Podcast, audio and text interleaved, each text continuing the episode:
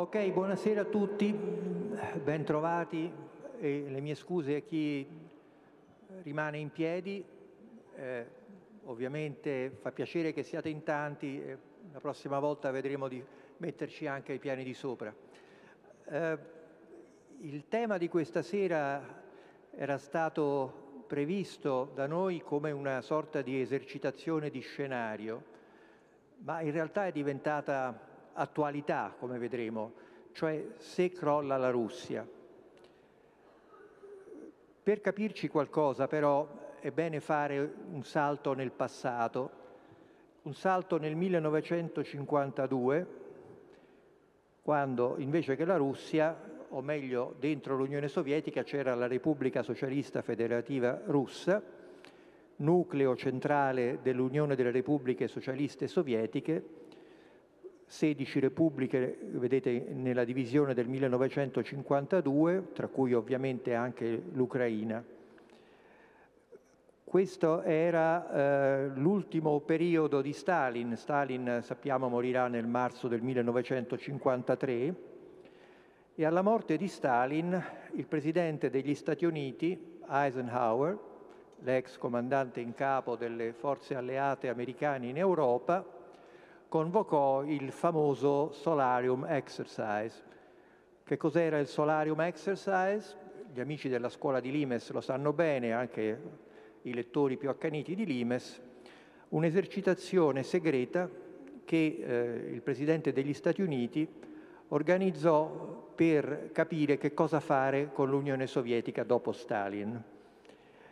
Eh, divise i suoi specialisti, che erano sia dei militari in servizio, sia degli esperti, sia dei politici, in tre piccoli gruppi: i sostenitori del contenimento dell'Unione Sovietica, che era la dottrina dominante da Truman in avanti, il containment, tra cui l'ideatore del containment, il famoso George Kennan, diplomatico eh, intellettuale americano molto influente. Poi dall'altra parte c'erano i fautori del rollback, rollback inteso come rovesciamento del regime e poi anche della stessa Unione Sovietica, e poi una posizione intermedia. Quello che ehm, noi sappiamo, perché questa cosa è rimasta segreta per trent'anni, eh, negli anni Ottanta sono cominciati a uscire i primi documenti ormai pubblici su questo famoso seminario segreto, che alla fine il presidente Eisenhower eh, si schierò con la squadra A, la squadra di Kennan, la squadra del contenimento, perché diceva la sola cosa eh, peggiore di una sconfitta in una guerra con l'Unione Sovietica è la vittoria. Perché? Perché una volta che avessimo sconfitto l'Unione Sovietica non sapremmo che farci. Noi non vogliamo governare lo spazio sovietico e non vogliamo diventare una grande caserma rinnegando i nostri ideali. E quindi questa idea del contenimento, che poi voleva dire, detto proprio in maniera spicciativa, il tempo è dalla nostra parte, prima o poi l'Unione Sovietica si suiciderà, e i fatti hanno dato ragione a Eisenhower e a Kennan, proprio perché noi non abbiamo fretta, lasciamo che le cose vadano come debbano andare. Ma eh, questo scenario è stato in qualche misura eh, superato dagli eventi, perché mh, ancora fino a pochi mesi prima della dissoluzione dell'Unione Sovietica nel novantuno nessuno immaginava che potesse avvenire in un modo così rapido, così repentino, e eh, bisogna dire anche con un numero relativamente limitato di vittime.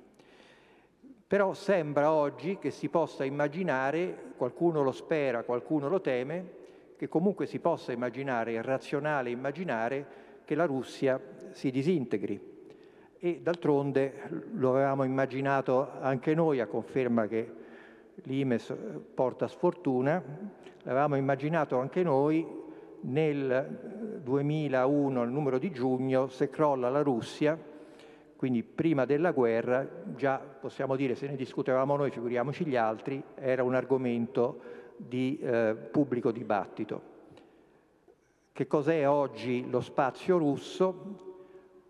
gli ottantatré soggetti più i due annessi dopo il duemilaquattordici, Crimea e Sebastopoli, un'immensità spaziale lunga undici fusi orari, ma soprattutto non le repubbliche federate sovietiche, ma appunto dei soggetti che evidentemente non possono diventare, come invece sono diventate le repubbliche sovietiche, immediatamente dalla mattina alla sera degli stati, perché questo è accaduto nel millenovecentonovantuno, che dei soggetti amministrativi che come tali non avevano una capacità politica effettiva dentro lo spazio sovietico, eh, proprio letteralmente dalla mattina alla sera sono diventati stati. Alcuni sono rimasti come erano, altri hanno cercato di correggere i propri confini, ma fondamentalmente il passaggio dall'Unione Sovietica alle eh, repubbliche post-sovietiche è stato un passaggio canalizzato nella struttura costruita da Lenin, Stalin, Khrushchev e gli altri nel periodo sovietico. Oggi un eventuale crollo, disintegrazione dello spazio russo evidentemente sarebbe estremamente più complicato, estremamente più contestato e probabilmente eh, non pacifico. Eh, Quindi questa è, diciamo, la, la, la traccia della decomposizione dell'Unione Sovietica e delle sue repubbliche, altro sarebbe questo. Eh, questo è un progetto eh, discusso nel Forum delle Nazioni Libere eh, della Russia, sponsorizzato in particolare da Polonia, Paesi Baltici, che si è svolto già, ha avuto già tre riunioni a Varsavia, a Praga e a Danzica, in cui eh, si è discusso della decolonizzazione della Russia, cioè, lo diceva anche eh, Arestovich, il nostro amico ucraino, prima, la Russia non è lo Stato dei russi, la Russia è lo Stato in cui i russi sono certamente maggioranza, non lo erano ai tempi sovietici, nel senso che più o meno il cinquanta per cento dei sovietici erano russi e il cinquanta per cento non lo erano, adesso nella Federazione Russa più o meno l'ottanta per cento sono russi e il venti per cento non lo sono. Ma a parte il dato etnico, qui vediamo c'è una possibile eh, decolonizzazione e ricostruzione della Russia, naturalmente in regimi che si auspicano liberali e democratici, secondo frontiere eh, completamente nuove eh, o mh, appartenenti a passato eh, molto molto antico. Eh, vedete al centro campeggiare una bandiera simile a quella statunitense, però qui sarebbe la bandiera degli eh, Stati Uniti di Siberia, tanto per dire una, oppure ci può essere la Repubblica di Pskov eh, e, e così via. Più specificamente, eh, qui si vede l'impronta baltica di questi progetti, eh, molto dettagliata è anche l'area appunto baltica, dove ormai dominano i paesi della NATO, tanto più che appunto Svezia e Finlandia dovrebbero entrare nell'Organizzazione Atlantica l'anno prossimo, e questo eh, vi dà l'idea anche di come in particolare l'area intorno a San Pietroburgo sia eh, oggetto di, di pressioni. Ma io ricordo già che nel secondo numero di Limes, noi parlo del millenovecentonovantatré, noi pubblicammo un articolo molto dettagliato di uno specialista svedese che aveva un cognome italiano, ma vi assicuro che esisteva, si chiamava Carlo Magno, niente po' di meno, il quale spiegava come San Pietroburgo fosse Svezia e che il distretto di Leningrado, perché il distretto si chiamava ancora di Leningrado, dovesse essere integrato nello spazio svedese. Quindi sono progetti eh, non tanto avventurosi, che si basano in parte su criteri etnici, in parte su eh, antiche appartenenze. Per esempio, in questo caso la, la, la Germania potrebbe riprendersi Königsberg, cioè Kaliningrad, eh, poi ci potrebbero essere eh, stati dei Lapponi, dei Suomi, evidentemente Ucraina e così via. Allora, questo, come dicevo, doveva essere un esercizio di scenario, è diventato attualità dal momento in cui eh, la Russia ha sostanzialmente accettato di cedere un pezzo del proprio territorio, ne abbiamo parlato fino a poco tempo fa, cioè Kherson, una importante città capitale dell'oblast omonimo di Kherson, che è stata annessa un paio di settimane fa dalla Federazione Russa e dopodiché concessa di nuovo allo Stato cui, cui eh, la Russia l'aveva sottratto, cioè l'Ucraina. Quindi, se vogliamo, da un punto di vista tecnico, la disintegrazione della Russia è cominciata.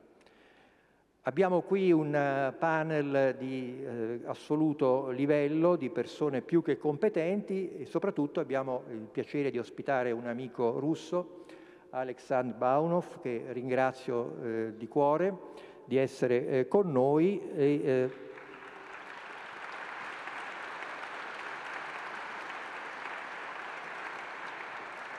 Aleksandr è Senior Fellow all'Istituto di, per la Pace di Carnegie, e visto che parliamo di Russia credo che sia più che giusto cominciare da lui.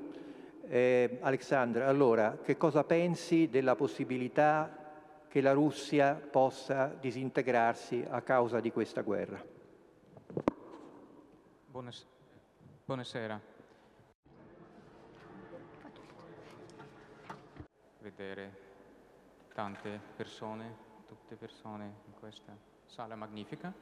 And I continue in English, of course. Yeah. Fino adesso in inglese, e per non confondere anche i traduttori. Bene, allora immaginate di essere un cittadino normale russo che sa e che comincia a, a sapere che c'è questo incontro questa sera, viene a conoscenza di questo, vede molte persone, molti studiosi, esperti molto importanti dai paesi occidentali che si sono riuniti per parlare, per discutere è proprio la disgregazione del suo paese, e tra loro c'è un cittadino russo, uno studioso russo come sono io, che lavora fin dal duemilaquindici in un istituto americano e che ha lasciato la Russia, il paese, Dopo, eh, dopo l'inizio dell'invasione, dal, dall'inizio dell'invasione della Russia, dell'Ucraina da parte della Russia.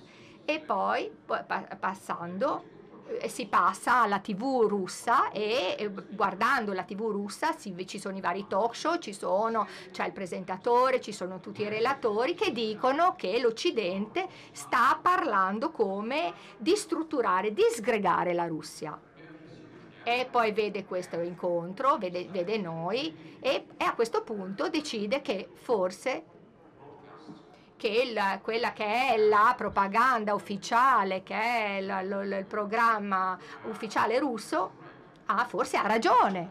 Eh, eh, ci, in un altro paese ci sono alcuni relatori che stanno proprio parlando, eh, eh, cioè noi, veniamo, noi siamo effettivamente accusati di quello che vogliamo fare alla Russia, cioè di disgregarla. E questo è un grosso problema. Ma perché stiamo parlando di questo? Perché la Russia ha fatto veramente qualcosa di veramente negativo, ha iniziato una guerra in, in, in Europa e ha attaccato un paese vicino, quindi stiamo cercando come indebolire la Russia, o perlomeno come cercare di non farla vincere. Eh, c'è stata un'invasione, un'aggressione, questa aggressione e questa invasione non deve essere premiata con territorio in altro modo o cambiamenti dell'ordine mondiale, eccetera. Però sembra però che non si possa vincere questa guerra e quindi garantire la sicurezza al continente europeo senza l'aiuto della Russia stessa, perché è molto possibile immaginare facilmente come sconfiggere la Russia in Ucraina, e l'abbiamo visto ne- negli ultimi mesi, abbiamo visto parecchie sconfitte della Russia, però è molto più difficile immaginare come riportare la sicurezza all'Europa senza sedurre non soltanto gli intellettuali russi come sono io, o i liberali russi, eh, sempre come me stesso, come sono io, ma la stragrande maggioranza che al momento stanno sostenendo Putin. Questo, questo forse è la domanda più importante rispetto a come indebolire la Russia, per esempio, disgregandola. Se noi ritorniamo a questa domanda, appunto, se la Russia è stabile oppure no, nessuno Eh, ovviamente no, nessuno eh, ovviamente si sarebbe mai aspettato questa, questa disgregazione, eh, per tutti è, è risultata una grossa so sorpresa. Dopo la, la dissoluzione dell'Unione Sovietica, stiamo parlando della dissoluzione dell'Unione Sovietica, per tre decenni stiamo riprendendo questo argomento, se la Russia sia stabile o no eh, all'interno dei propri confini attuali. Quindi noi ci aspettiamo praticamente una ripetizione, un ripetersi di qualcosa che abbiamo già visto trent'anni fa, ma eh, per la ragione per cui eh, per la ragione che i cittadini russi, gli abitanti, sono sopravvissuti alla dissoluzione del proprio paese trent'anni fa. Proprio per questo ora sono molto più cauti, sono molto più attenti al ripetersi di questa situazione, eh, anche se ovviamente questo potrebbe significare vivere meglio, avere maggiore libertà. E, e quindi l'attuale situazione, la discussione attuale, il dibattito attuale è diverso rispetto a quello che abbiamo avuto trent'anni fa. Infatti trent'anni fa la Russia ovviamente non c'era nessuna esperienza di questa dissoluzione, e adesso invece anche molti di quelli che hanno lasciato la Russia hanno questa esperienza, l'hanno già vissuta e, eh, e sono anche pronti, direi, per, per promuovere il bene, anche di ripetere questa esperienza ancora una volta. Quindi a questo punto si parla, eh, si parla di una discussione abbastanza astratta, eh, non molto eh, real realistica, con i piedi per terra, ma comunque è una discussione che possiamo continuare. Beh, intanto devo ringraziare Aleksandr per aver accettato di discutere un argomento che evidentemente per lui russo è particolarmente difficile e anche doloroso. Eh, preciso che nessuno qui sta discutendo how to dismantle Russia, but whether Russia may be dismantled or may dismantle herself. That's the question we are discussing here now. Anche se abbiamo visto, ho fatto vedere delle carte, che c'è in Europa, e forse non solo in Europa, adesso vedremo cosa dice il nostro amico americano, gente che vuole effettivamente distruggere la Russia e sostituirla addirittura con, dei, con, con degli stati indipendenti più o meno microscopici o anche grandi come gli Stati Uniti di Siberia. Quindi è un argomento, come dicevo, di attualità, è un argomento che trova attualità anche nel ritiro da Kherson e in altre piccole cose, ma non tanto piccole, per esempio il fatto che i russi stanno costruendo una sorta di linea Maginot dentro il Donbass, molto al di qua delle frontiere degli oblast annessi, con dei denti di drago, di cemento, che servono a sbarrare eh, l'eventuale passaggio degli ucraini. Ma eh, prima citavo il dibattito Solarium del millenovecentocinquantatré in un contesto molto diverso, il dibattito americano, e quindi eh, ringrazio molto l'amico Doug Bandow del Cato Institute eh, che ci eh, ascolta e che interviene dagli Stati Uniti d'America. I lettori di Limes conoscono bene Doug per i suoi articoli sempre molto incisivi e non esattamente mainstream, e quindi è particolarmente interessante eh, sapere come vede lui la possibilità di una disintegrazione della Russia, se sia qualcosa di auspicabile dal suo punto di vista e in generale dal punto di vista dell'interesse nazionale americano, e quindi eh, come immagina lo sviluppo della Russia anche in una fase successiva a questo conflitto. Thank you, Doug. It's up to you.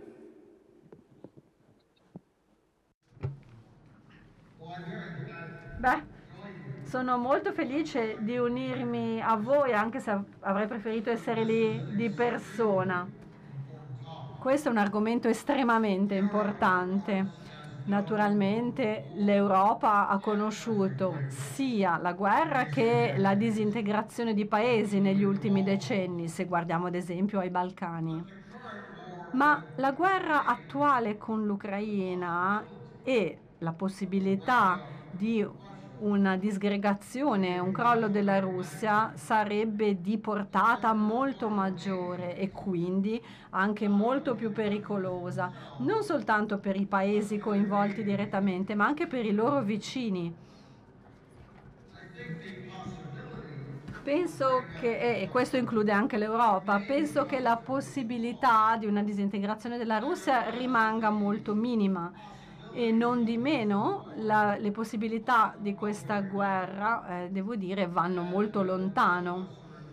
Tutti noi siamo coinvolti nell'osservare un conflitto che ben pochi di noi si aspettava, eh, che l'Europa avrebbe mai visto, e tutti noi abbiamo visto l'impatto economico, sociale e politico di questo conflitto, del conflitto stesso. Se dovessimo immaginare una disintegrazione, un crollo della Russia e che cosa questo potrebbe implicare all'interno, anche a livello di impatti economici, energetici e anche la possibilità di un allargamento del conflitto, beh, l'impatto potrebbe essere davvero enorme.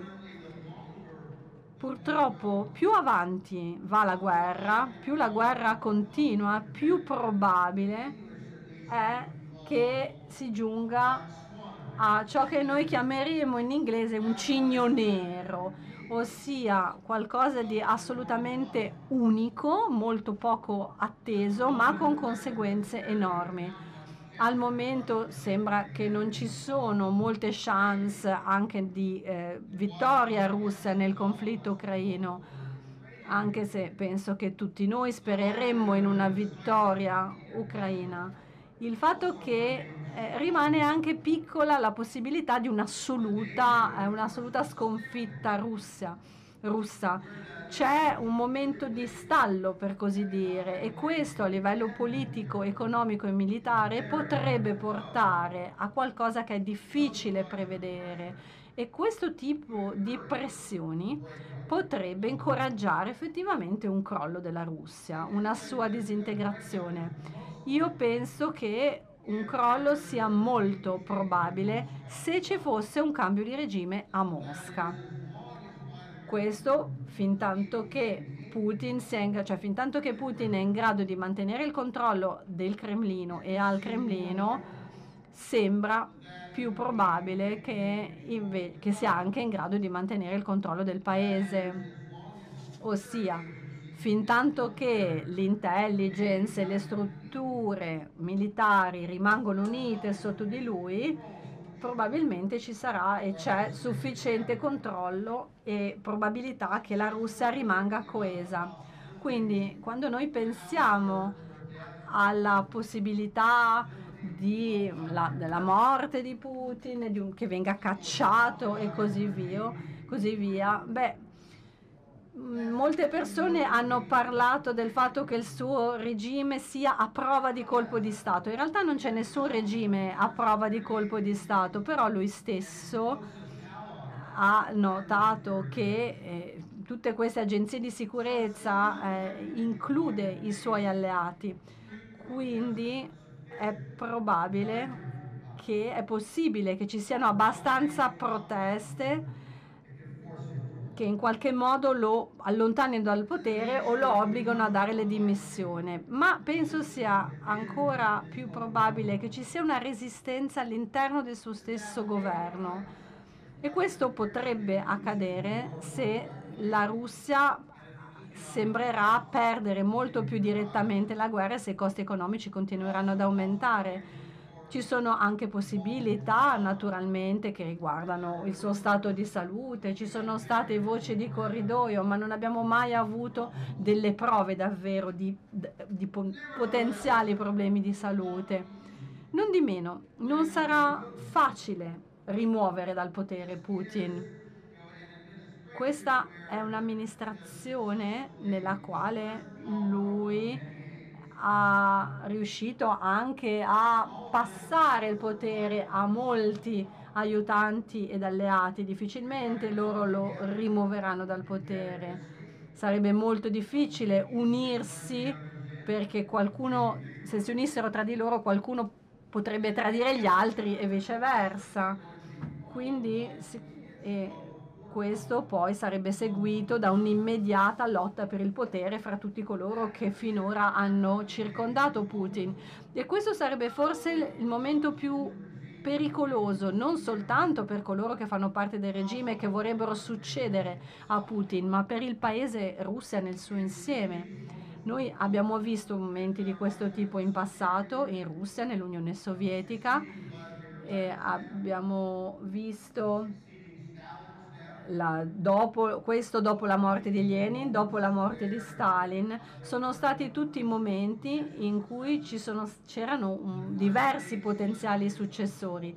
Nel primo caso abbiamo anche visto una guerra civile dopo la rivoluzione bolscevica e abbiamo visto sicuramente anche dopo la morte di Lenin grandi lotte intestine, e c'è stata una lotta un po' migliore dopo la morte di Stalin, quindi ci si potrebbe aspettare che anche in questo caso ci sarebbe qualcosa di simile.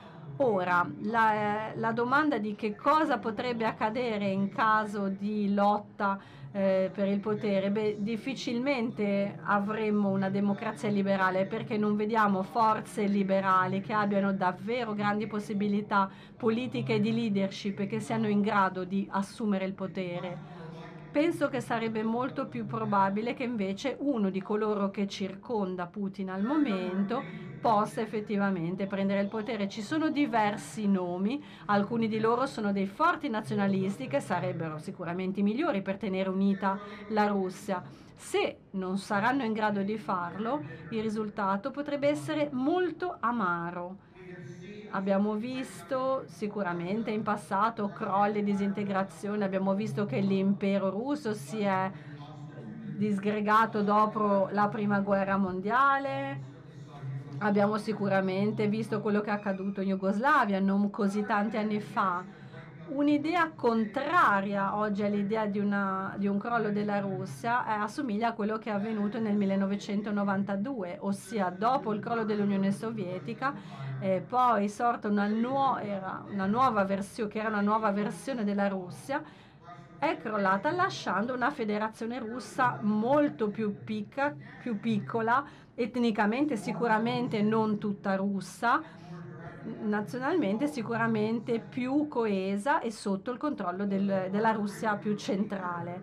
La periferia in realtà sarebbe più debole e penso che molto probabilmente vedremo o la Cecenia o anche altre repubbliche che tenterebbero di ritrovare la propria indipendenza, ma non ci sarebbe un totale allontanamento dalla Russia.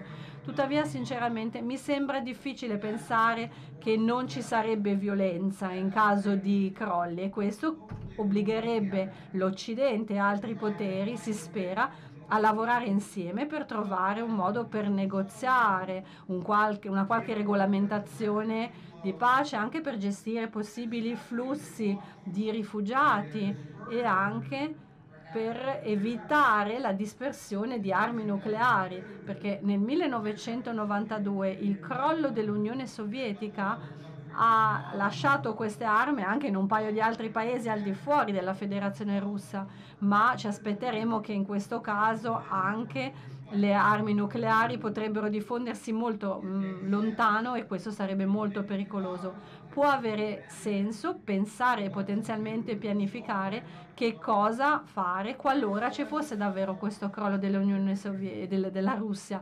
Tuttavia, come ha detto il nostro amico russo, per me è molto importante che questo non sia un obiettivo dell'Occidente.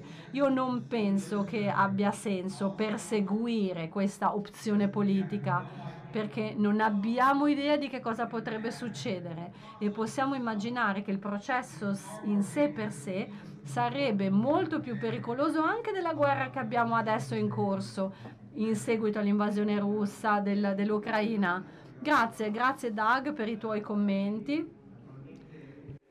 Uh, il fatto che noi discutiamo questo evento possibile non implica nessuna uh, diciamo, inclinazione pro o contro, stiamo discutendo analiticamente, e per avere un, un panorama più ampio Ho chiesto al mio amico Francesco Sisci, uno dei massimi esperti eh, di Cina, eh, consigliere scientifico di Limes, eh, di spiegarci come i cinesi vedono questa operazione speciale russa e la possibilità che questa operazione speciale, che sta portando per ora alla disintegrazione dell'Ucraina, ricordiamolo, possa invece concludersi con la disintegrazione della Russia. Che cosa cambierebbe per Pechino e come Pechino vede questa situazione?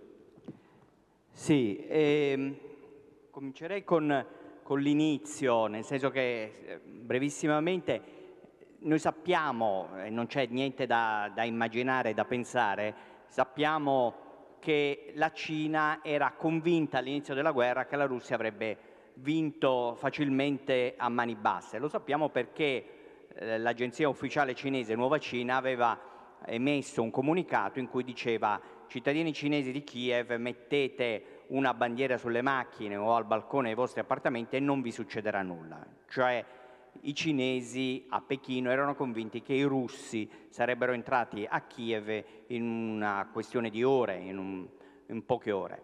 Quando questo è fallito e quando dopo pochi giorni è stato chiaro che gli obiettivi eh, promessi in qualche modo eh, da, da Putin a, a, alla Cina, eh, quando non importa se, se prima o dopo la dichiarazione di guerra, non erano realizzati e non sarebbero stati realizzati, ebbene è cominciato eh, un ripensamento profondo eh, in Cina su, su tutto, perché la guerra in Ucraina non era solo la guerra in Ucraina, era, eh, sembrava da Pechino un progetto molto più grande, cioè contro, riprendere il controllo dell'Ucraina, spaccare l'Europa in, diciamo, filorussi e antirussi, e poi respingere gli americani più o meno oltre l'Atlantico, e quindi questo avrebbe liberato enormi spazi politici per la Cina, invece in Asia sarebbe stato, come dire, un'umiliazione degli Stati Uniti che avrebbe avuto un impatto poi con gli amici degli Stati Uniti anche in Asia. Quando questo non si è realizzato, allora si è cominciato a, a pensare in termini cinesi. Molto interessante l'intervento di, di Friedman questa mattina, che diceva: ah, gli americani non sono, non adorano la storia, non, non pensano alla storia, e invece i, i, i, i cinesi adorano la storia. E allora, adorando la storia, eh, si sono andati a, a rivedere i manuali, hanno visto due sequenze storiche molto importanti per loro, cioè cosa è successo il secolo scorso alla Russia dopo ogni sconfitta politica, nel millenovecentocinque con i giapponesi, nel millenovecentodiciassette con i tedeschi, nel millenovecentottantanove in Afghanistan. Dietro, dopo ogni sconfitta politica, c'è stata una crisi, una, scusi, dopo ogni sconfitta militare c'è stata una crisi politica profondissima in Russia. Questo non è essere obiettivi, cioè cercare, perseguire un obiettivo, è, è, è quello che è successo.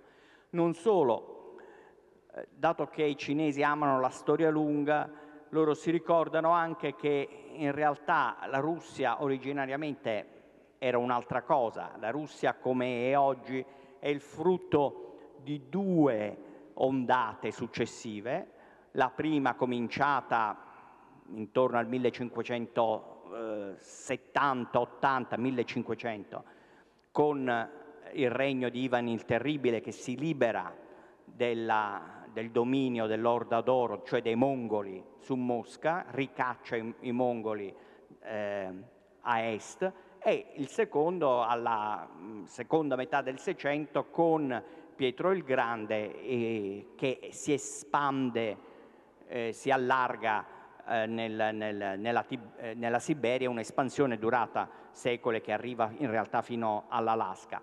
Ebbene, queste due grandi espansioni corrispondevano a due momenti storici topici dell'Asia, cioè eh, intorno al millecinquecentocinquanta eh, i, i mongoli, i Mughal, che erano in Uzbekistan cominciano l'invasione e la conquista dell'India e quindi liberano lo spazio centrale del, della Siberia e quindi facilitano il ritiro dell'Orda d'Oro, eh, ma anche la spinta dei russi eh, su, sui mongoli. C'è uno spazio che si viene liberato. E lo stesso eh, accade venti trenta anni prima dell'espansione a est di Pietro il Grande, cioè nel milleseicentoquarantotto i Manciù, che erano a est eh, della Siberia, scendono e conquistano eh, la Cina.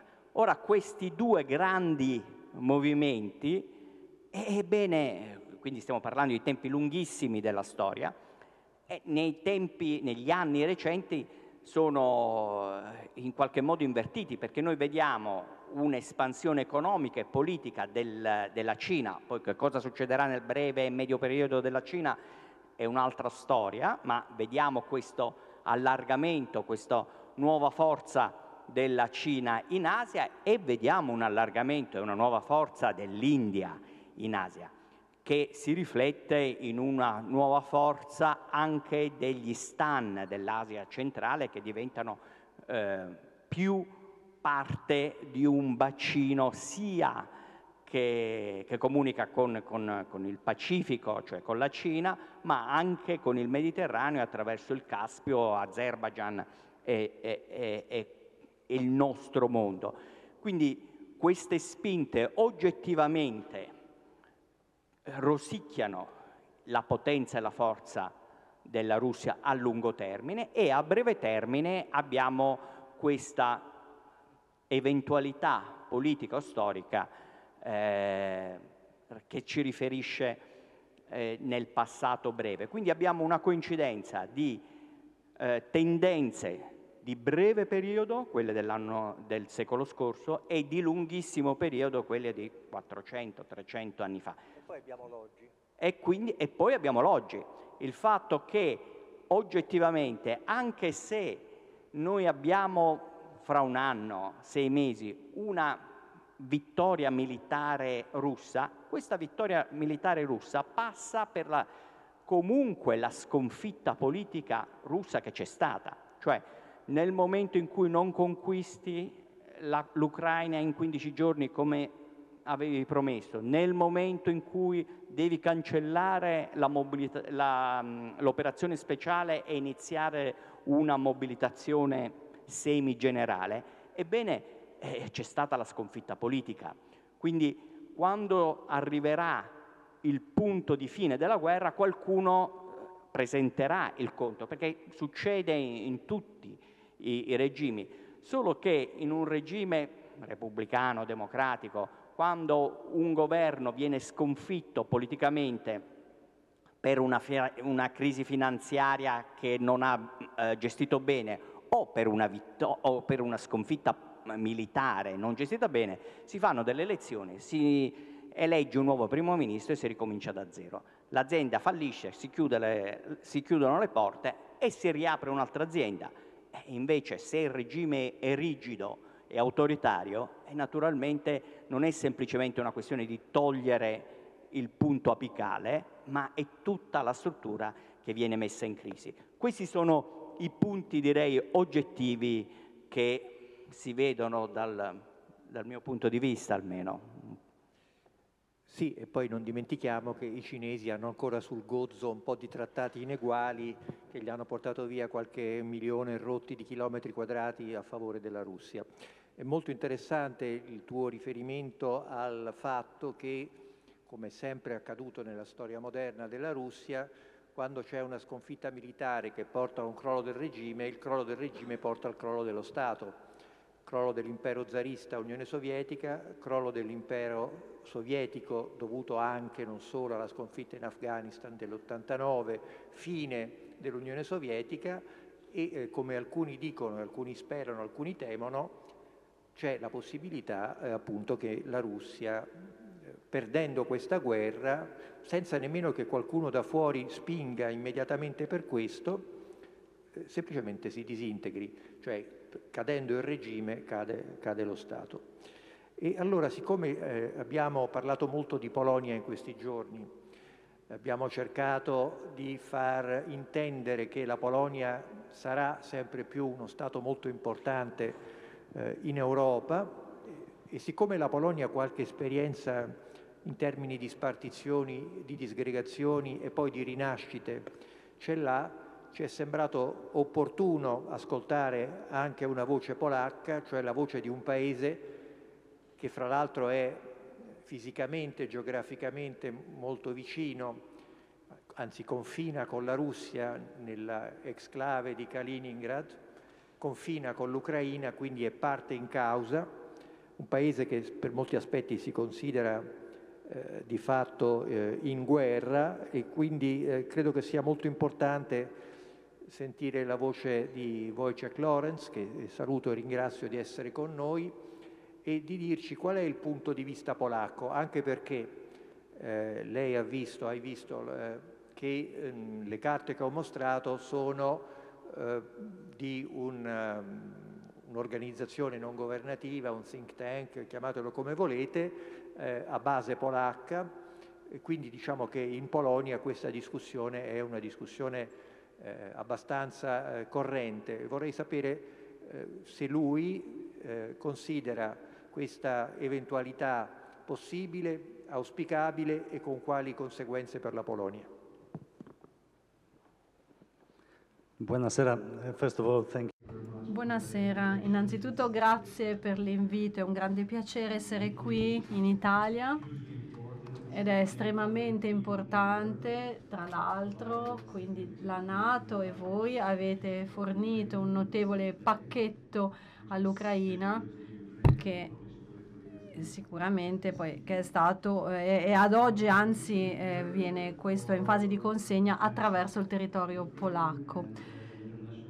Questo è stato fondamentale per la difesa dell'Ucraina e per l'ordine mondiale, e per parlare di questo dobbiamo parlare di diversi possibili scenari: se il regime sopravviverà, se la guerra finirà, se ci sarà o meno un crollo o una disintegrazione della Russia, e se sia um, questo un argomento legittimo. Nonostante questo, devo essere d'accordo con Aleksandr nel dire che noi in Polonia siamo molto cauti quando scegliamo i temi di discussione, e quindi sono felice di essere qui in Italia. Sono contento che questa discussione non stia avvenendo in Polonia, perché altrimenti lì la propaganda russa subito prende pezzetti della narrativa, li ricombina proprio per supportare la propria narrazione, ed è sempre per autodif- dicendo che è stato solo per autodifesa che hanno invaso un paese sovrano e che hanno ucciso, continuano ad uccidere civili e così via.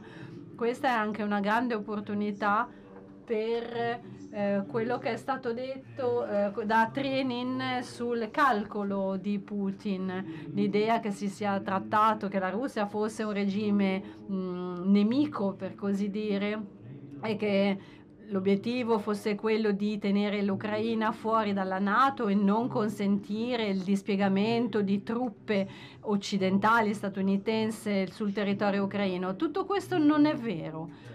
Tutti sapevano che, anche se la NATO si era eh, impegnata nel duemilaotto effettivamente a non, a, o meglio ad accogliere la Georgia e l'Ucraina mh, nella NATO, in realtà poi l'idea è stata di andare ancora oltre, è andata ad andare ancora oltre, quindi si è addirittura proposto all'Ucraina di unirsi alla NATO con un suo percorso diretto, e non c'era consenso però su questo nella NATO, e non ci sarà consenso, perché la Germania e la Francia hanno detto chiaramente tutto questo, hanno passato questo messaggio alla Russia, hanno detto che non accetteranno e non sosterranno La, le aspirazioni dell'Ucraina a diventare membri della NATO. Quindi questo status quo che avevamo in Europa è sopravvissuto per decenni. Alla Russia è stata offerta una partnership privilegiata, è stata ammessa al G sette nel millenovecentonovantasette, che è quindi diventato G otto. Poi è stata ammessa alla W T O, quindi l'Organizzazione Mondiale del Commercio. Prima che la NATO si allargasse nel novantasette anche si è data determinati limiti.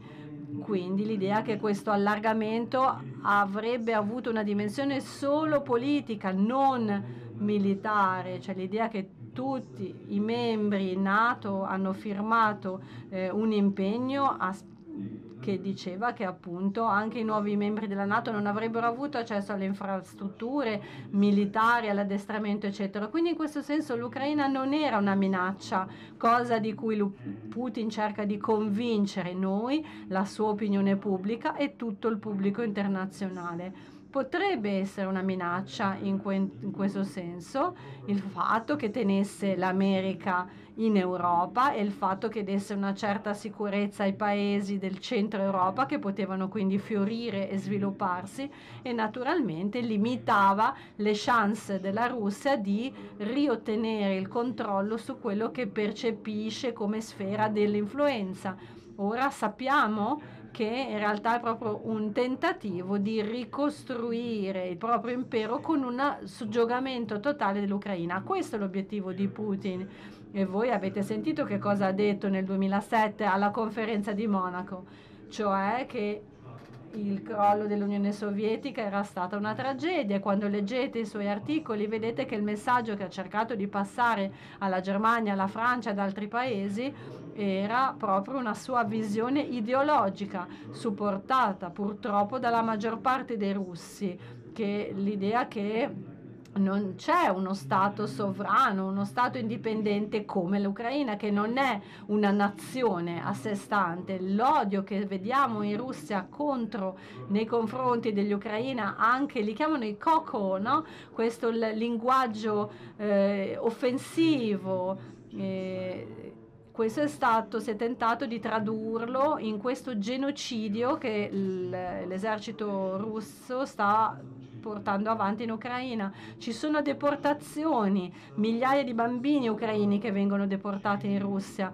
Quindi qua non stiamo parlando di cambiare il governo di Zelensky, stiamo parlando di un totale tentativo di totale annientamento dell'Ucraina. È vero, qua c'è molto in gioco, come si diceva, ed è difficile qua trovare una soluzione di compromesso quando c'è così tanto in gioco. Perché qualunque cessate il fuoco, adesso addirittura qualunque pace, anche se è molto difficile immaginare in che condizioni possa avvenire questa pace, ora che la Russia non è pronta a negoziare, non sta offrendo alcuna proposta credibile, dicevo però eh, qualunque cessate il fuoco o pace sarebbe una pausa per la Russia per ricostruirsi, per riorganizzarsi e, come giustamente ha detto il signor Triening, il professor Triening, per prepararsi ad una guerra molto a lungo termine contro il mondo libero, mettiamola così. Soprattutto ci sono obiettivi politici chiaramente indicati anche in Occidente. Prima dell'aggressione del ventiquattro febbraio di quest'anno, nel dicembre duemilaventuno, la Russia diede un ultimatum agli Stati Uniti e alla NATO, richiedendo il ritiro delle truppe americane dalla, dai paesi centro-orientali dell'Europa, dell'Europa, e anche di rinunciare da parte della NATO alla cosiddetta politica delle porte aperte, che in, prati, in termini pratici non deve materializzarsi, ma è un principio. La NATO, nel suo trattato firmato nel millenovecentoquarantanove, mantiene le porte aperte ai paesi della zona euroatlantica che soddisfano le condizioni di adesione. Ed è così. La Russia vorrebbe che la NATO rinunciasse a questo principio delle porte aperte.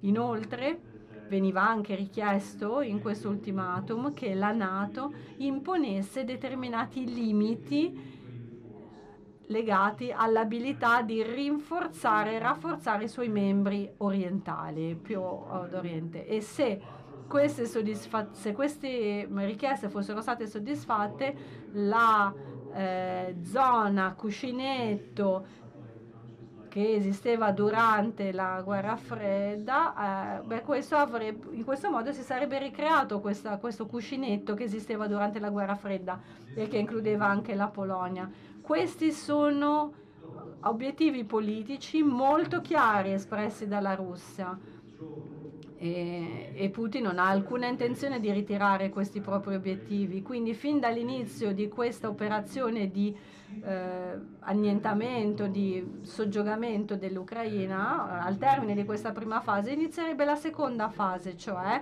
discutere degli sta dello stato di Polonia, Romagna, eh, Romania, scusate, paesi baltici e tanti altri paesi che dopo il millenovecentonovantanove hanno preso altri percorsi. Ecco perché per la Polonia, in Polonia è fondamentale ed è chiarissimo per la popolazione polo- polacca che aiutare a difendere l'Ucraina significa difendere l'architettura della sicurezza europea post guerra fredda. Quando, e anche il fatto che alla Russia è stata offerta una partnership privilegiata con tutti gli elementi, gli elementi che ho menzionato in precedenza, anche l'essere pronti a dipendere dal petrolio e dal gas russo, l'essere pronti, da, l'essere pronti eh, da parte dei paesi europei a creare ottime nuove relazioni con la Russia, cosa che è stata evidenziata dalla Germania, dalla Francia, dove addirittura nel duemilanove in Germania si è creato questo centro di training anche per le truppe russe e poi si è parlato anche della possibilità di fornire eh, navi eh, con missili. Quindi c'era questa idea fino a qualche anno fa: possiamo mostrare di non avere intenzioni aggressive nei confronti della Russia, siamo pronti a creare una partnership, siamo pronti ad avere un approccio soft, e la Russia ha rifiutato tutto questo e ha dimostrato molto chiaramente che non solo è pronta ad annettersi la Crimea e così via, ma vuole proprio soggiogare l'Ucraina totalmente. Ed ora, molto brevemente, perché non abbiamo molto tempo, anche se mi piacerebbe darvi in realtà un'immagine strategica molto più ampia eh, in relazione a quanto è stato discusso durante questo festival meraviglioso sia ieri che oggi. Comunque, dicevo in breve, stiamo adesso entrando nell'area della rivalità fra la Cina e la Russia, che sono alleati di fatto. Possono naturalmente non definirsi tali, possono parlarsi, parlare di partnership senza limiti, ma comunque adesso la Cina non è molto contenta di come si è sviluppata la guerra. Ma quando noi capiamo qual è l'obiettivo strategico sia della Russia che della Russia, beh, capiamo che questo è minare l'ordine mondiale, che secondo loro è ingiusto perché è dominato dagli Stati Uniti. Quindi questa, eh, questo ordine di sicurezza post seconda guerra mondiale, dove gli Stati Uniti sono una potenza primaria in grado di garantire la stabilità ovunque nel mondo, se altri altre potenze, altri paesi minacciano gli interessi degli americani o dei loro alleati. Quindi naturalmente la Russia e la Cina hanno l'interesse comune di dimostrare al mondo che questa è completamente una nuova era. L'era della supremazia americana è finita e quando la Russia invade un altro paese sovrano, gli Stati Uniti non possono più fare altro. Questo ovviamente mina la fiducia nei confronti dell'America, questo minerebbe anche la credibilità dell'alleanza e degli alleati americani, perché avremo il timore che appunto se gli Stati Uniti non sono in grado di, di, di, di difendere l'architettura di, della sicurezza europea, cosa accadrà in futuro. Quindi la Cina sperava che la Russia sarebbe riuscita a vincere in fretta, che sarebbe stata una guerra rapida e che ci sarebbe stato un cambio di regime, ma le cose non sono andate secondo i piani. Al tempo stesso dobbiamo ricordarci che anche se ci sono alcuni problemi potenziali per la Russia, beh, per la Cina il crollo della Russia è uno scenario assolutamente inaccettabile. La Cina non vuole trovarsi nella posizione di essere questa nuova superpotenza che magari fra dieci o venti anni verrà ehm, condannata e giudicata come abbiamo condannato e giudicato gli Stati Uniti per molto tempo. La Russia è un'altra potenza autorità, auto, autoritaria, e così come la Cina, e quindi questo in qualche modo legittima anche la Cina stessa. Veniamo quindi al prossimo argomento di questo tema. Io non ho paura del crollo, di un potenziale crollo della Russia. Penso che ad un certo punto, quindi vuol dire che lei è a favore, non ha paura, quindi è a favore? No, naturalmente no. Vorrei dire però che in Polonia non siamo a favore di questo scenario, né come obiettivo politico né come idea teorica. Siamo piuttosto preoccupati, spaventati, come detto proprio all'inizio, della propaganda russa, del fatto che possa sfruttare questo scenario per spiegare che la guerra non è una guerra di aggressione, ma è una guerra di autodifesa. Ovviamente questa cosiddetta operazione militare speciale, così come l'hanno messa, il che non è vero, eh, è stata sfruttata in questo modo e ha creato un pretesto per i decisori per non fare le cose che andavano fatto. E noi dobbiamo quindi supportare l'Ucraina e dobbiamo pensare allo scenario più probabile, che secondo me è che questo regime sopravviverà, si sta preparando ad un confronto, uno scontro a lungo termine, e noi dobbiamo trovare nuove strategie dell'Unione Europea e della NATO, dobbiamo implementarle per creare un nuovo canale fra gli Stati Uniti e la NATO e l'Europa per evitare che la Russia possa sfruttare la situazione attuale. Quindi restare uniti, e si spera anche di riuscire a contenere la Cina, in qualche modo avere anche uno scoppio, scoppiamento, una,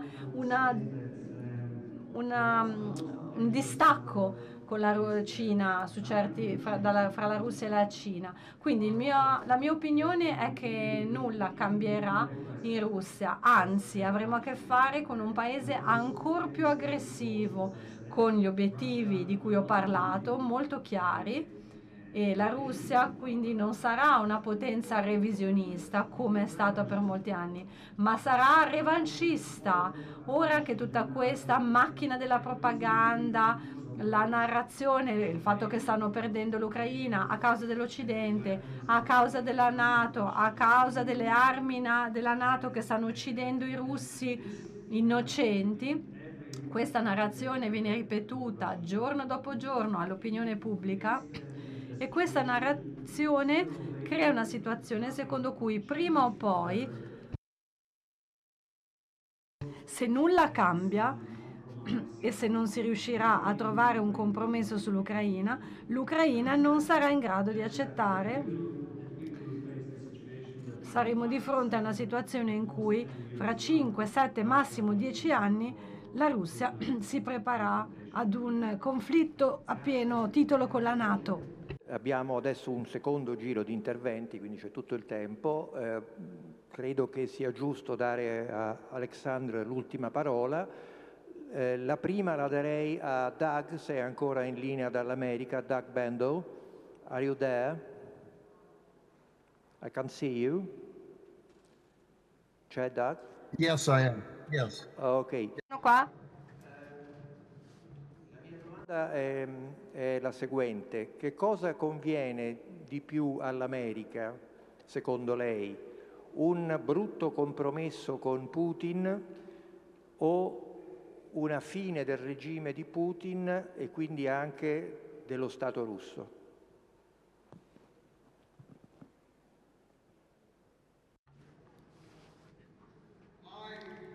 La mia direi la mia visione per quanto riguarda l'America è una, una soluzione eh, di maggiore stabilità e di maggior pace, e questa ovviamente non sarebbe la dissoluzione della Russia.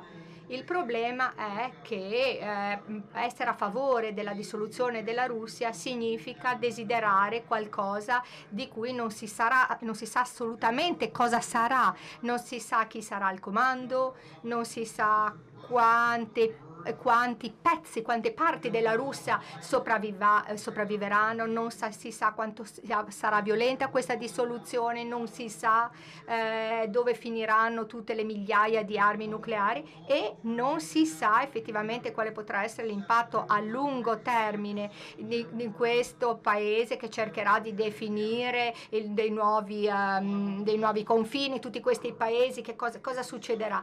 Quindi penso che sia preferibile avere un certo tipo di pace, ehm, anche sempre con Putin al potere, e anche eh, piuttosto che avere una situazione su cui non ho assolutamente nessun controllo. Questa è la posizione americana. Eh, ricordo che ufficialmente l'amministrazione americana ha detto che non vuole un cambio di regime in Russia. Eh, però ha anche detto che l'ultima parola ce l'hanno gli ucraini, e francamente non riesco a capire come le due cose possano stare insieme. Can you tell me how you can have both at the same time? No regime change. Com'è possibile non avere un cambiamento di regime e gli ucraini che dicono che è la cosa migliore per voi? Sono d'accordo, sono d'accordo con questa domanda effettivamente.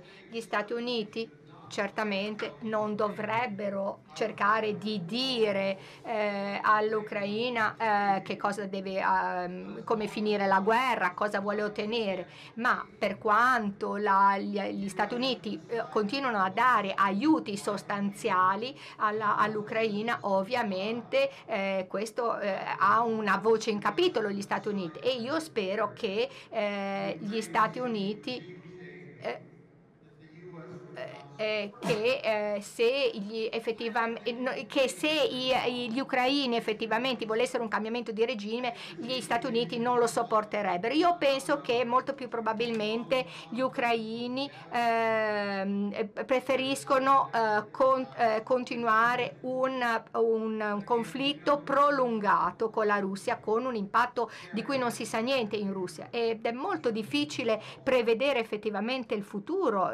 tenendo conto di tutto tutte queste condizioni.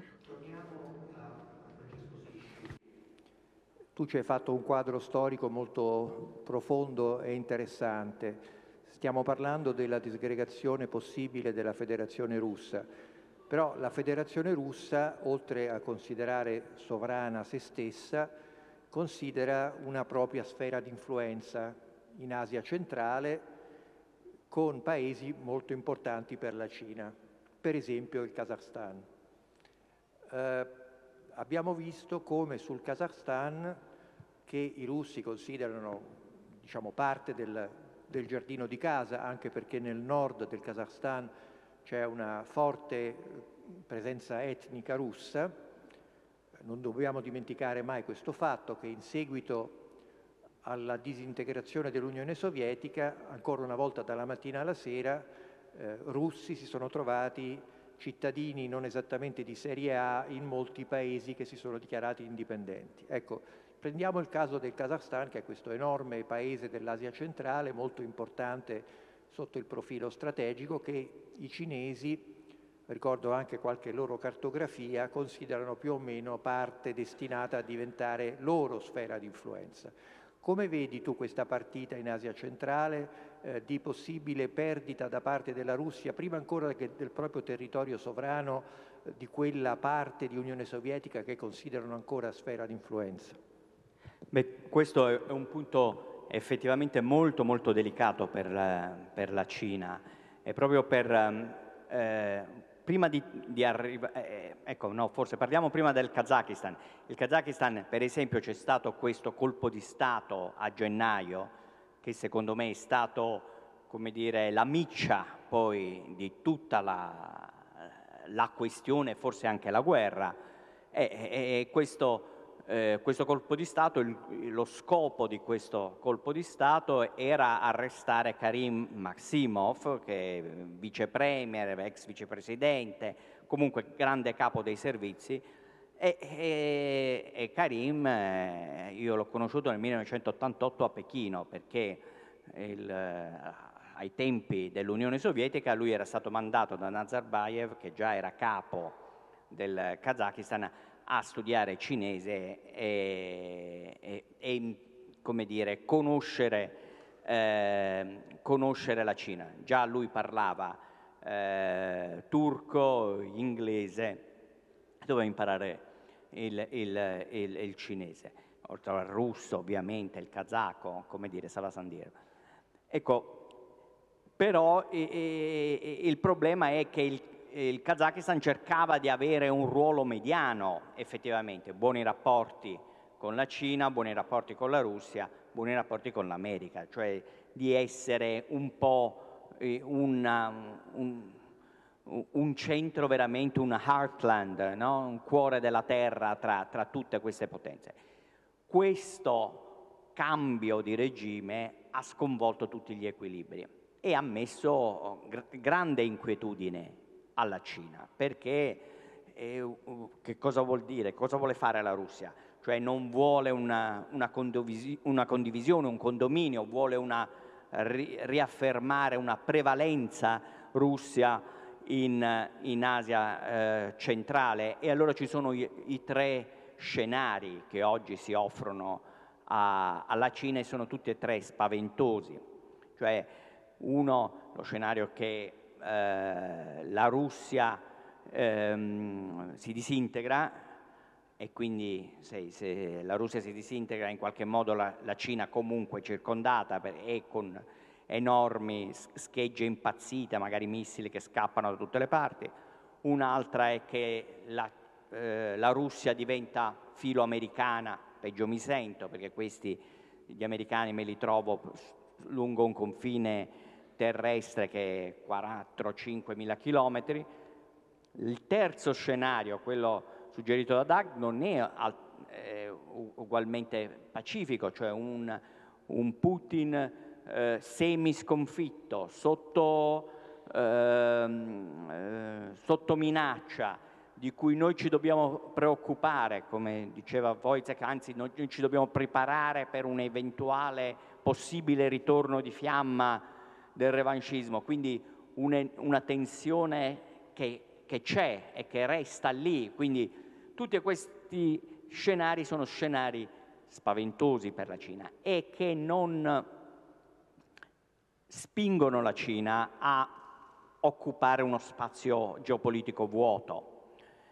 Eh, noi lo sappiamo che la Cina in realtà, eh, come dire, eh, è molto prudente politicamente. Nel novantadue novantaquattro, quando ci fu la, la, il crollo dell'impero sovietico, una delle cose in teoria facili per la Cina era riprendere in qualche modo il controllo della Mongolia, lasciamo perdere l'Asia centrale, la Mongolia. Ebbene, e il controllo della Mongolia, i cinesi ci rinunciarono, anzi pare, sembra che ci fossero state delle proposte dei mongoli di federarsi alla Cina perché la situazione economica era disastrosa, e i cinesi eh, si, si, si ritirarono. Oggi allargare eh, il campo di azione della Cina in Asia centrale a fronte di una sconfitta russa, certo ci potrebbero essere, come dire, alcuni generali che dicono è un'occasione, allarghiamoci, però se mi posso permettere, conoscendo i cinesi, i cinesi sarebbero in, in generale il mainstream più prudente, anche perché loro hanno una storia molto pesante, cioè loro non sono riusciti a controllare bene il Xinjiang. Il Xinjiang che cos'è? È un pezzo di quest'area centrale che per varie vicende storiche loro si tro- sono trovati a includere nel loro territorio nazionale, e che hanno gestito male per un verso, per un altro, dal millenovecentocinquanta ad oggi. E gli uiguri, che poi sono non mica tanti, otto milioni, eh, con un poco di kazaki eccetera, cosa ne fanno? prendersi pezzi di Asia centrale dove ci sono forti sentimenti anticinesi, dove eh, i, i kazaki, gli uzbeki, eh, eh, i kirghisi hanno una forte solidarietà con gli uiguri, ebbene questa espansione diventa molto, molto, molto delicata. In realtà non ci sono scenari positivi per la Cina in questo momento. Questa, ehm, questa prospettiva rende tutto molto molto difficile, perché i cinesi amano avere delle prospettive chiare. Di nuovo, interessante quello che diceva Friedman, eh, l'America vive nel caos, ama il caos, eh, chi, che cosa importa cosa sarà il futuro e sarà diverso dal passato. Oddio, da un punto di vista cinese questo è il peggio possibile, e la disgrazia maggiore che nei testi classici cinesi veniva chiamata Luan. Luan è il caos, il, che è peggio del caos primordiale, ma che in realtà viene da un... il, il pittogramma viene dall'invasione dell'acqua della pianura, quindi il, il, il Luan sarebbe il, originariamente la palude dove non cresce niente, dove è infestata da malattie, il peggio del peggio.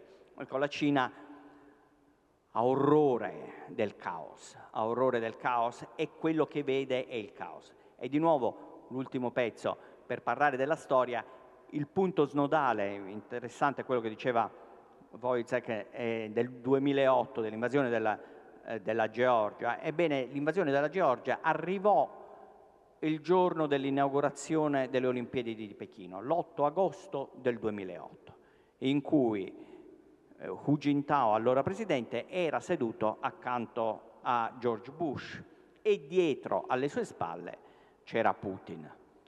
C'era una stata una specie di scelta cinese di favorire Bush, e, e alle spalle c'era Putin.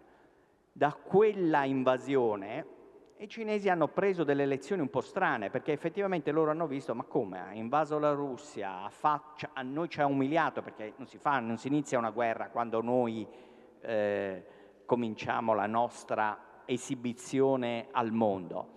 Però eh, l'Occidente non ha fatto niente, non ha fatto né A né Ba, e negli anni successivi hanno visto una progressione, cioè la Russia che prendeva sempre più iniziative politiche. Io mi ricordo dei dibattiti sull'intervento della Russia in Siria, a fronte di Obama che diceva dobbiamo intervenire, e invece non interveniva, mentre interveniva sì la Russia in maniera decisiva, fin quando poi i turchi non sono stati portati eh, avanti. Quindi i cinesi hanno avuto dal duemilaotto fino ad oggi una impressione di caos, o viceversa, visto che loro non credono in qualche modo al caos, o il caos che si possa vivere nel caos, loro hanno pensato, qualcuno ha pensato, dice ma forse c'è un disegno occulto, un, una nuova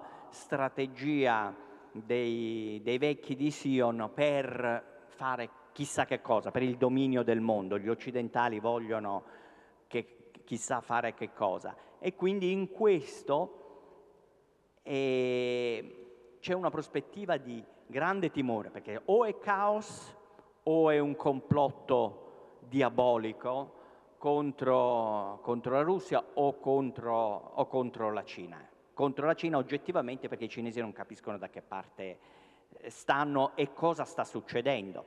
E quindi da un punto di vista cinese è tutto molto molto inquietante, perché poi in realtà, lo dicevi tu poc'anzi, c'è la Russia, c'è la guerra con la Russia, c'è la guerra con l'Ucraina, ma lo sfondo vero, lo sfondo importante è la competizione, il ruolo adver- avversario che l'America, ma anche grandi pezzi di Asia, e oggi credo sempre di più poi parte dell'Europa o tutta l'Europa, ha e avrà con la Cina.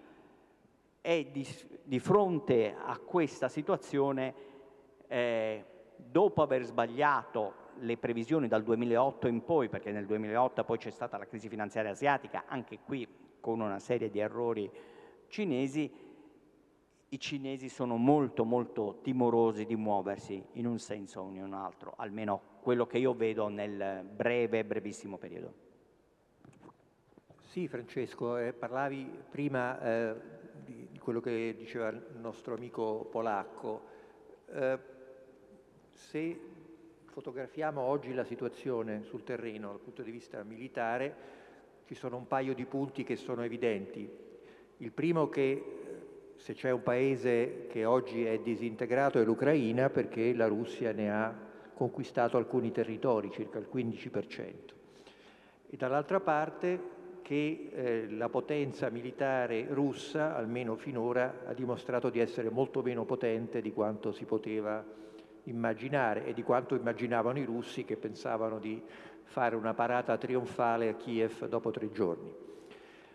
La domanda è, dal punto di vista polacco, questa Russia quanto effettivamente è temibile? Cioè, voi pensate che se la Russia invece vince in Ucraina e magari vi propone addirittura di prendere un pezzo di Ucraina, la Galizia orientale, che dal punto di vista di Putin è Polonia, ecco, se succede qualcosa del genere, che cosa significa questo per la Polonia?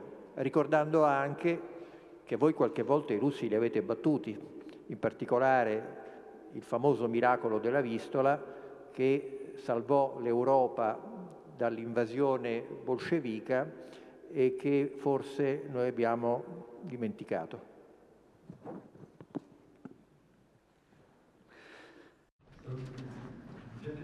Beh, sicuramente è assolutamente chiaro adesso che non solo la Polonia, ma il cosiddetto mondo libero, o almeno la maggior parte degli stati del mondo, non accettano l'annessione di quei territori che Putin ha recentemente annunciato.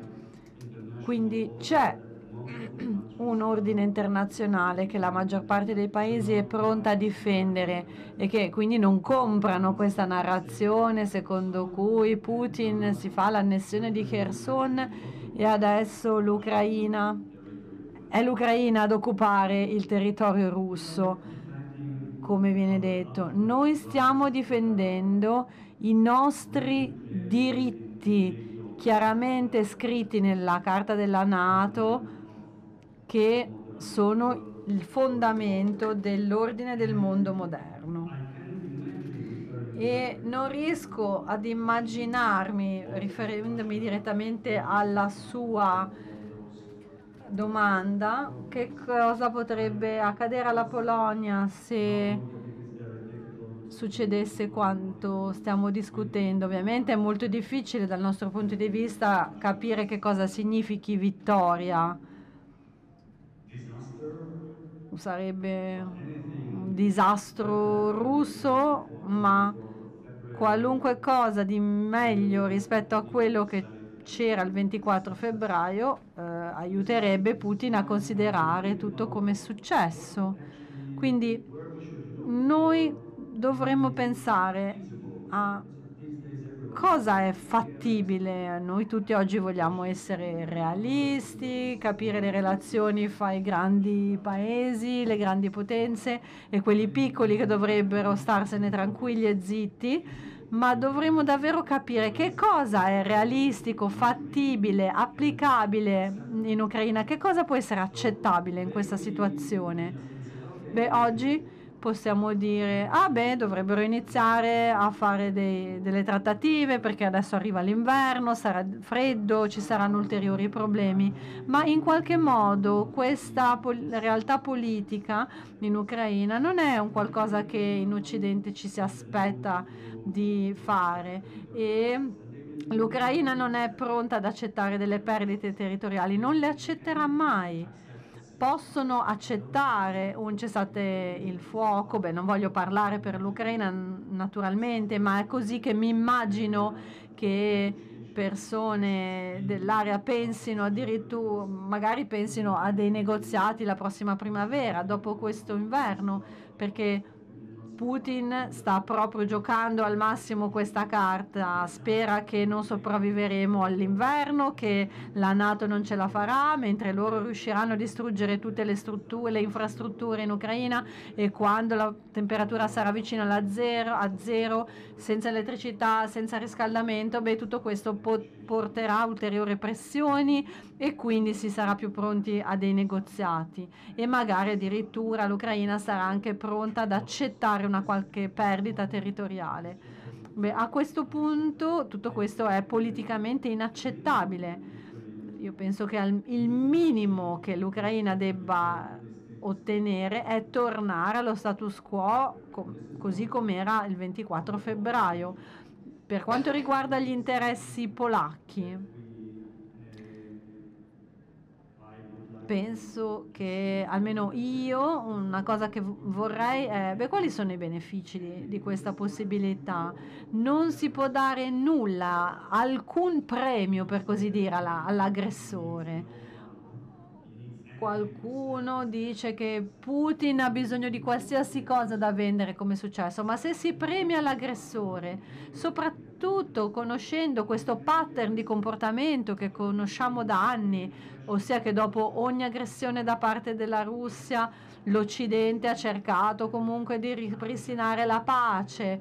Non è successo nulla con l'invasione della Georgia, abbiamo fatto finta che non fosse successo nulla o quasi quando si è annesso la Crimea, e abbiamo poi continuato a mantenere la nostra dipendenza dalle loro risorse energetiche e così via. E Putin ha interpretato questo come una nostra debolezza e quindi ha portato avanti questa escalation con le sue strategie, che sono chiaramente definite, come ho detto, e non riguardano soltanto l'Ucraina, riguardano la NATO, Il, la, lo rista, il ristabilimento delle zone cuscinetto e così via, e l'Europa. Quindi perciò se noi lo premiamo, se gli facciamo qualunque concessione, questo lo convincerà semplicemente che quando farà l'escalation nei confronti della NATO, la NATO avrà così paura che ci sia eh, un rischio diretto di effettivamente di un conflitto nucleare, che la NATO reagirà in maniera completamente diversa, che calcolerà il rischio, come adesso adesso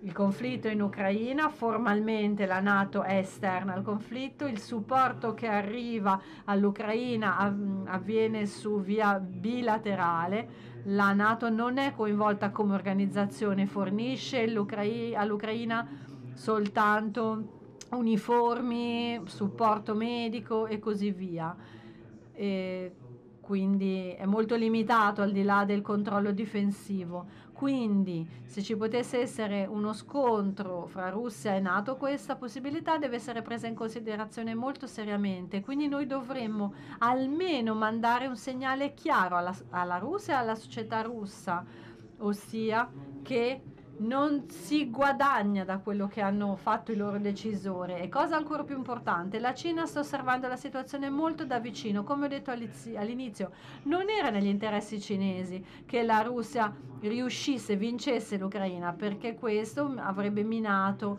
la credibilità degli Stati Uniti eh, in Europa, e anche la sua influenza sulla la regione Asia-Pacifica, e quindi anche avrebbe potuto ridurre l'influenza sulla regione Indo-Pacifica Pacifica, eh, da parte della Cina, e anche un po' complicare la situazione in Taiwan, a Taiwan. Quindi ci sono costi molto alti, proibitivi, in risposta alla guerra di aggressione che mina tutte le norme internazionali, e c'è una coesione inaspettata non solo dell'Occidente ma di buona parte del mondo. Naturalmente possiamo magari essere un po' delusi dalla politica dell'India, che è rimasta un po' a guardare, e anche di buona parte degli stati africani, che ricordano che comunque le potenze europee sono state imperi colonialisti, quindi hanno detto va bene, non, non sono affari nostri, fatevi le vostre guerre, supporteremo comunque la Russia perché non è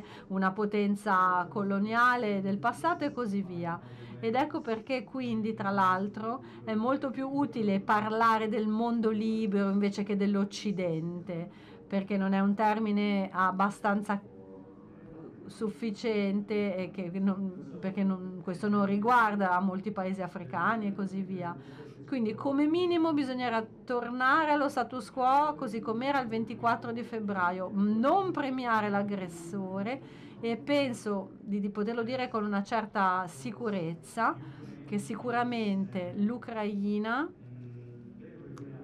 è molto realista su ciò che può raggiungere, sta calcolando i rischi anche, non ha le stesse risorse che possiede la Russia, deve utilizzare la, le proprie forze armate con molta cautela, con molta attenzione, non possono certo buttare centinaia, migliaia di persone mandandole ad essere uccise nel giro di un, di un giorno, quindi difficilmente l'Ucraina farà cose non raggiungibili.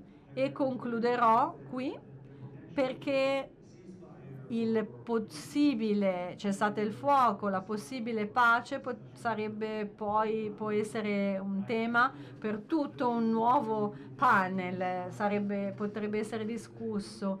Oggi abbiamo sentito che l'Ucraina potrebbe essere pronta a, a negoziare, ma per negoziare devono esserci due parti.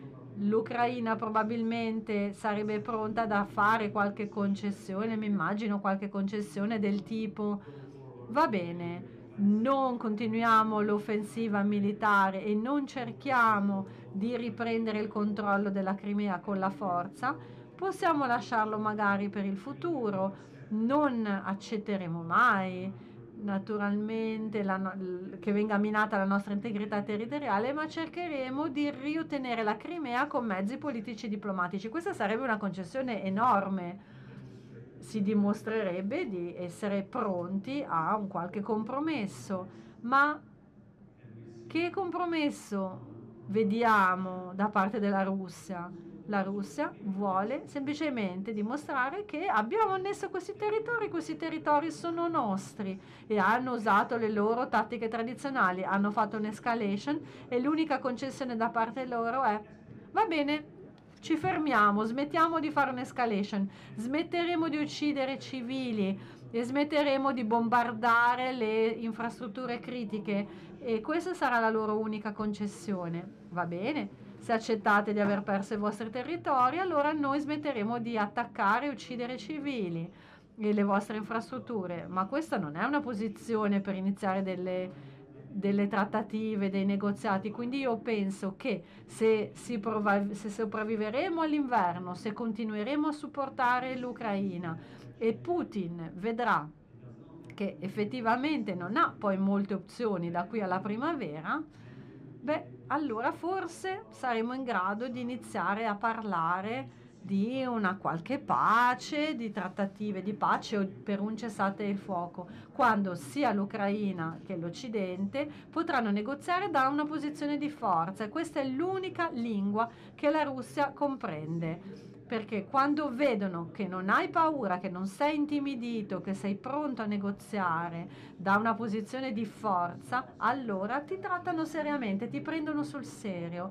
E se vedono che invece cerca, si cercano concessioni, o quando si fa finta che non sia successo nulla, ben, a quel punto si tende, in questo modo si tende ad incoraggiare ulteriori invasioni. Quindi, come ho detto, gli obiettivi della Russia sono molto chiari. Se la Russia vincerà in Ucraina e se gli Stati Uniti si coinvolgeranno nella regione dell'Indo-Pacifica, con tutti i problemi che già vediamo, con grandi potenze europee che hanno fornito alcune, alcune forniture alla, all'Ucraina che già, e già si sono trovate ad aver esaurito il proprio inventario, possiamo immaginare che cosa potrebbe accadere se Putin non si accontentasse dell'Ucraina ma volesse anche gli stati baltici. Questo richiederebbe centinaia di migliaia di colpi di mortaio. Eh, la Russia è in grado di lanciare sessantamila colpi di artiglieria,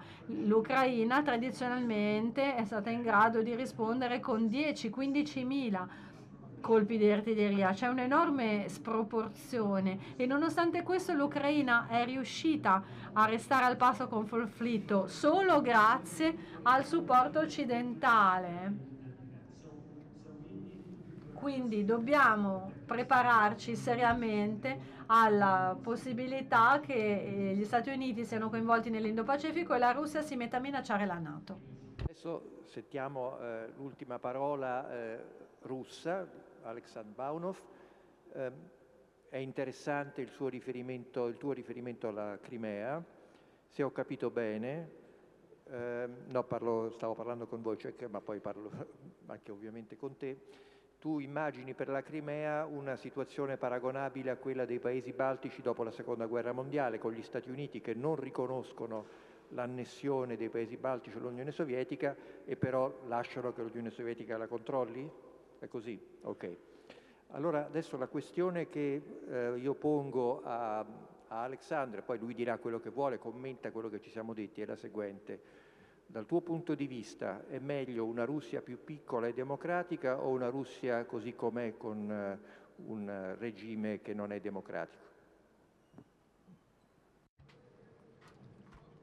Bene, quando parliamo di un cambiamento di regime in Russia ovviamente dobbiamo dire che questo è inevitabile, questo cambiamento di regime, perché quello attuale è un, è un regime altamente perso- personale, di un'unica persona. Eh, eh, eh, di, direi che non ci sono casi, eh, non ci sono casi nella storia in cui un governo così personale come quello che abbiamo, una volta eh, crollato, che effettivamente non ci sia la fine proprio del suo leader anche. Inoltre la Russia è già cambiata, direi, durante gli ultimi due decenni, è già cambiata un paio di volte. Quando per esempio, vediamo, eh, per esempio quando io lavoravo nel duemila duemilatré, che lavoravo nel servizio diplomatico russo, ehm, l'obiettivo ufficiale, così ci era spiegato, era di, eh, di Far, far sì che l'elite russa e il, il mondo russo facesse parte dell'Europa. Questa era la posizione, che era effettivamente l'opposto di quello che vediamo adesso, isolamento eh, e proprio l'opposizione della Russia nei confronti delle altre civilizzazioni, altre civiltà e del, dell'Europa.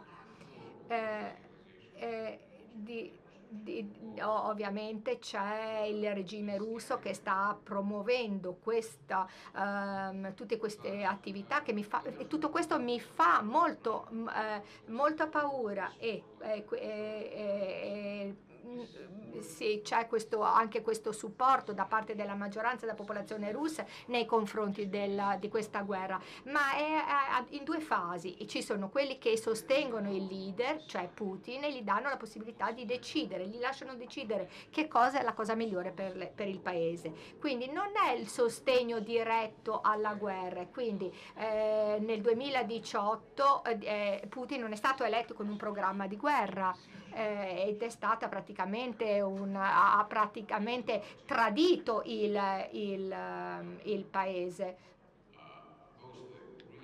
e eh, c'è stata appunto la sua rielezione, c'è stato il rinnovo della sua carica, questa eh, con l'acclamazione della maggioranza della popolazione, senza neppur citare la possibilità di andare in guerra con l'Occidente o con l'Ucraina. Ovviamente anche gli intellettuali russi eh, effettivamente eh, eh, cominciavano a vedere quel, da quello che era successo in Crimea, hanno cominciato a fare qualcosa.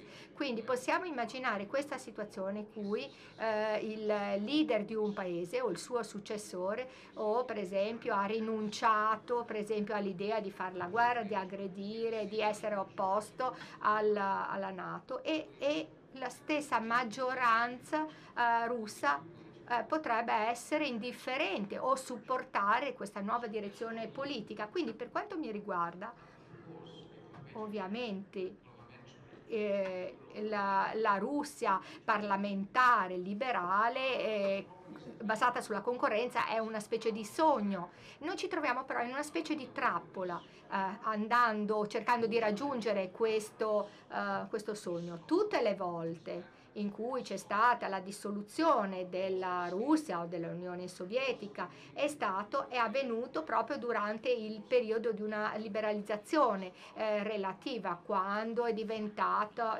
eh, eh, dopo, per esempio, dopo il millenovecentocinque, dopo la rivoluzione e poi la rivoluzione di febbraio del millenovecentodiciassette, dopo il periodo di Gorbachev c'è stata una maggiore liberalizzazione, c'è stata con Gorbachev la politica della perestroica e poi eh, si è, eh, si è portato però il prezzo, per esempio, che ha promosso un'agenda separatista. Eh, però la Russia, eh, ad eccezione di questi casi, non è mai stata, non, si è mai, non è mai crollata quando era al picco della dittatura, mai è successo questo. E, E questo può essere un problema, perché se si promuove la liberalizzazione o si offre la liberalizzazione alla Russia, immediatamente ci si ricorda che questo, tutto questo può portare eh, alla dissoluzione dello Stato, alla perdita del prestigio internazionale, alla perdita della forza. Quindi come convincere, eh, eh, eh, quello di cui si è parlato prima, come convincere i russi che la liberalizzazione è qualcosa che è a favore della maggioranza russa e non è solo per, a favore della minoranza di liberali russi o, o, di altri, eh, o di altri strati della società che sono pro-occidentali. Qui i russi effettivamente stanno sostenendo il loro leader, stanno sostenendo Putin, ma ovviamente lo stanno sostenendo oggi più ancora eh, proprio per, perché facendo questo hanno una, una posizione anti-occidentale.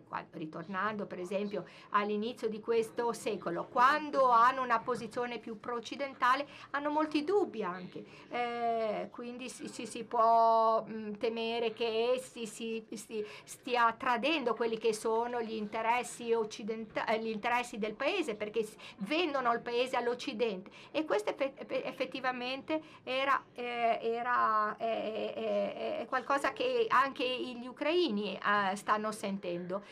La maggioranza dei russi effettivamente hanno questa, mh, questa posizione quando il leader o i loro rappresentanti gli, danno loro la gli parlano della possibilità di fare delle trattative con eh, le capitali occidentali o con gli ucraini. Eh, ah, temono appunto di essere traditi, di essere venduti eh, o così via. Prima per esempio si parlava di stabilità, di prestigio, di sovranità o qualcos'altro.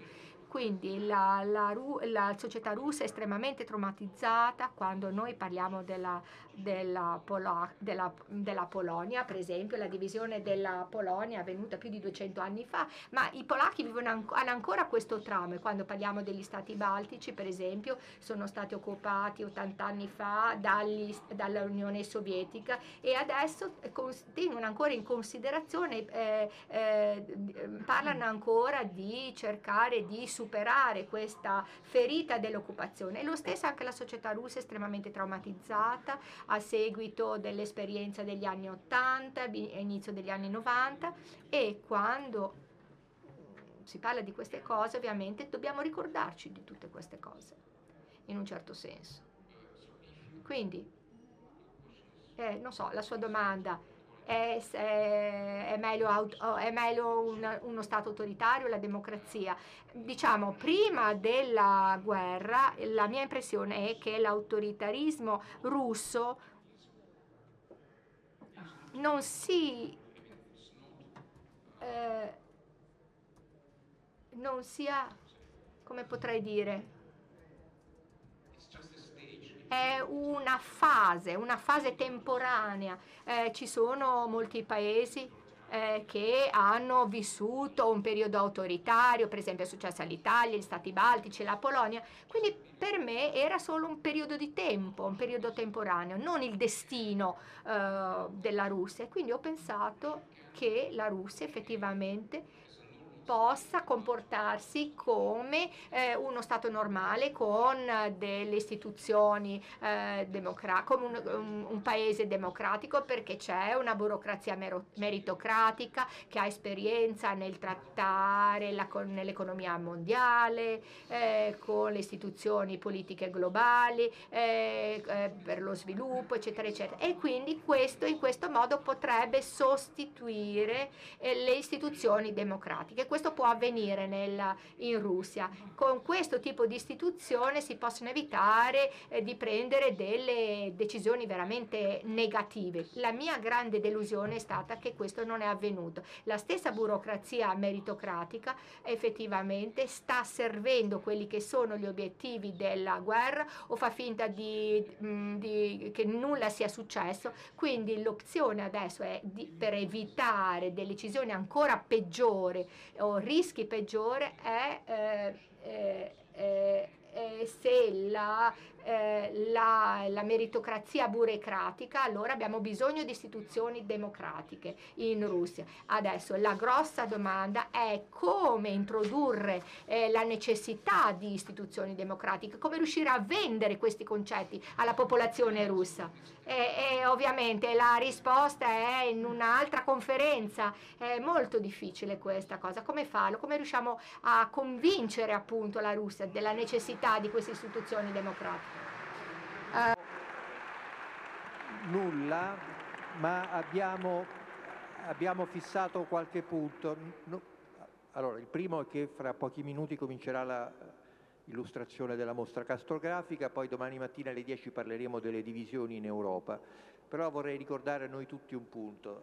La discussione sui confini è molto interessante, fa parte specificamente del nostro lavoro, ma non dobbiamo mai dimenticare che quale sia lo Stato, quale sia il regime, è importante che abbia degli abitanti, e quindi che questa guerra comunque finisca con una pace che permetta agli Stati che resteranno in piedi dopo questa guerra, o che si formeranno dopo questa guerra, di poter continuare a vivere per il beneficio delle loro popolazioni. E questo è l'augurio che credo che tutti possiamo fare a coloro che sono oggi impegnati in un conflitto così drammatico, e anche a noi stessi. Grazie.